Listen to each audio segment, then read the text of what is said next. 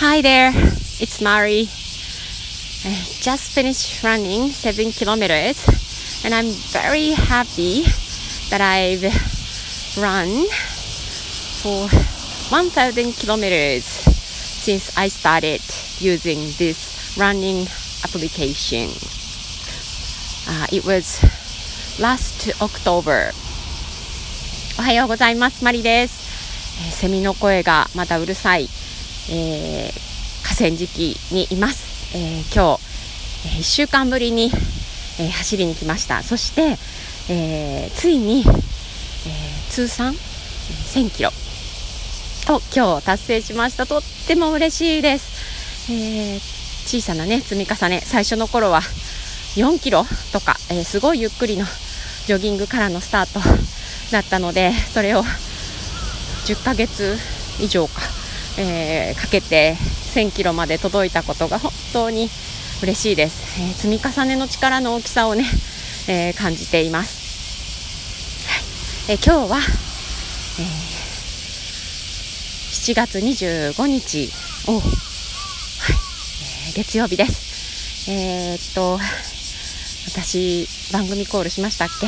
えー Be myself, be yourself、えー今日も聞いてくださってありがとうございます、えー今日もマリがランニング後の河川敷からお話ししています、えーこの1週間いろいろありました。もういろいろありすぎてここで話し始めたら1時間以上かかってしまうので、えーサクッとはしょりますが、えー昨日まで私は濃厚接触者でした。で、えいろんな気持ち不安とか心配とか焦りとかなんだろうな、うん。えーたくさんのネガティブ感情を、えー感じながら1週間を過ごしていました、えーもちろんその中にも 嬉しいこと、えーいいことたくさんあったんですけどやっぱり、えーこの状況で、えー自分の気持ちを80点以上に保っておくのはすごく難しくて、えー70点60点になる自分にも OK を出して、えー過ごしていました、えーそしてようやく、えーこうやって走りに来れたことが本当に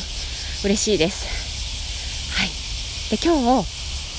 お話ししたいことが一つあるんです。この1週間の、えー家にねこもらないといけないという期間の中で、えーそういろんなことを感じたんですけどその中でやっぱりあのなかなかやることいっぱいあるのに動けないっていう状態が続いていてそのことが私は嫌だったんですよね、えー家にいる時間を有意義に使いたい。家にいなきゃいけない時間だったらそれを逆に、えーいい時間にしたい、えーっていう気持ちでいました。だけどそれができない。だから焦る、えーうまくいかないみたいな悪循環に入っていて、え私が入ってるオンラインサロンで、え集まりがありました。グローバルサークルというところで、えそのことを相談して、え私も含めいろんな、え意見を出していろんな経験を聞く中で、えー動けない時は動かなきゃいいっていう、えー結論にねあの達しました。もちろんあのいろんな、えー選択肢があるので、えそれは今の私にとっての、え選択肢、え私の選択だったんですけど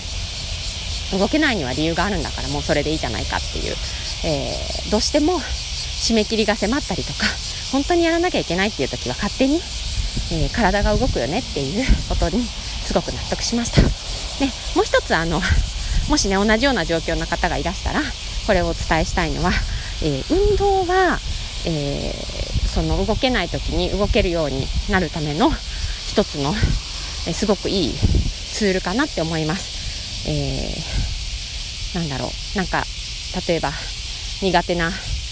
えー私だったら苦手な家庭家計簿とかねお金をつけるっていう作業をしなきゃいけないでもやる気が起きない、えーとか、家を片付けないけちゃいけないけどやる気が起きないとかいう時にちょっとダンスをやってみるとか、え外に行って歩いてみるとか、えすることで動き出せるっていうのもあるので、えそれも試してほしいなって思うんですけど私は結局あの外に走りに行きたいけど行けないという状況で家でダンスをする気にもなれず 運動は、えストレッチをちょっとしたぐらいで何もしませんでした。で、えーそのやらなくてもいいっていう風になった時にそう決めた時にそれでも結局ね動いてるんですよね。ただ布団でゴロッとしてるわけじゃない、えー家族に何かリクエストされたらそれをしたり、えー、ごめんあのやらないっていう時もありましたが、えー、そうしたりご飯を作ったり、え食器洗い好きじゃないけど、え食器を洗ったりとかするんですよね。その中で、え私が、えこの昨日おとといと心がけていたのは体がスッと動くことだけやろうって思ってそうしていました。だからあ洗濯やろうって思ったらやるし洗濯物がピーピーって言って出来上がってもうーんって干した方がいいって分かってるんですすぐにね。だけど干す気にならない時はもうその近く行っても素通り。で、えー、何かのねタイミングで今洗濯物干そうって思ったら洗濯物干しに行くとか、えー、流しにね洗い物が溜まってる、